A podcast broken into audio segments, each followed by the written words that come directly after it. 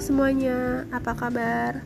Senang sekali aku Sevilla Dewi Puspita bisa hadir di sini untuk berbagi ilmu seputar ekonomi di Economic Podcast. Kali ini aku bakal mengisi waktu luang teman-teman untuk mendapatkan ilmu yang insya Allah bermanfaat tentang perbedaan ekonomi mikro, konvensional, dan syariah. Sebelum kita bahas apa sih perbedaan ekonomi mikro, konvensional, dan syariah, aku mau kasih tahu dulu nih ke teman-teman apa sih ekonomi mikro secara umum? Nah, ekonomi mikro itu adalah ilmu yang mempelajari apa saja perilaku konsumen dan perusahaan. Selain itu, harga pasar dan kuantitas barang dan jasa juga ditentukan oleh ekonomi mikro.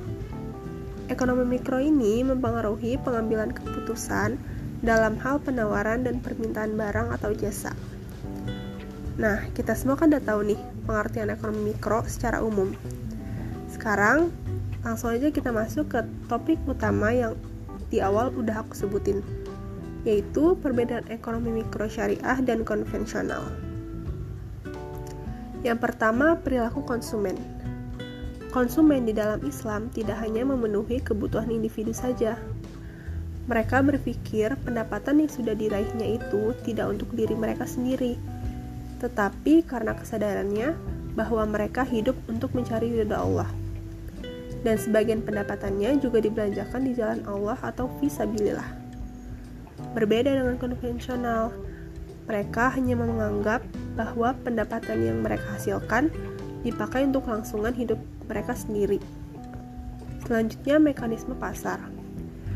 Mekanisme pasar biasanya memiliki tujuan memaksimalkan keuntungan namun, ada hal yang membedakan antara ekonomi syariah dan konvensional. Sistem pasar dalam ekonomi Islam ditujukan tidak hanya untuk umat Islam, tetapi berlaku untuk semua pelaku pasar dan lingkungannya dengan menggunakan prinsip keadilan, menghindari kegiatan dan keuntungan yang dilarang. Dalam ekonomi konvensional, memaksimalkan keuntungan menjadi satu-satunya tujuan yang ingin mereka capai yang menekankan keuntungan sepihak dan menggunakan metode yang bertentangan dengan nilai-nilai luhur syariah. Selanjutnya, permintaan dalam konvensional merupakan banyaknya jumlah barang yang diminta pada suatu pasar tertentu dengan tingkat harga pada tingkat pendapatan dalam periode tertentu.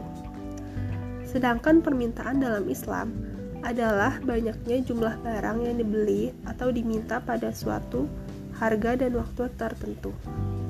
Secara garis besar, permintaan dalam ekonomi Islam sama dengan ekonomi konvensional. Namun, ada prinsip-prinsip tertentu yang harus diperhatikan oleh individu muslim dalam keinginannya yaitu sumber hukum dan adanya batasan syariah, sudut pandang barangnya, motif dari permintaan dan tujuannya. Secara umum, tidak banyak perbedaan antara teori permintaan konvensional dengan Islam sejauh hal itu dikaitkan dengan variabel atau faktor yang turut berpengaruh terhadap posisi penawaran. Bahkan, bentuk kurva secara umum pada hakikatnya juga sama. Satu aspek penting yang membedakannya adalah kemungkinan berasal dari landasan filosofi dan moralitas yang didasarkan pada nilai-nilai Islam. Nilai-nilai yang paling pokok yang didorong oleh Islam dalam kehidupan perekonomian adalah kesederhanaan. Tidak silau dengan gemerlapnya kenikmatan duniawi atau zuhud dan ekonomis atau iktisad. Selain itu, norma-norma Islam yang selalu menemani kehidupan manusia yaitu halal dan haram. Sekian podcast yang bisa aku sampaikan.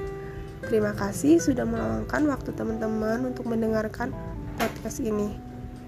Sampai jumpa di podcast selanjutnya. Terima kasih.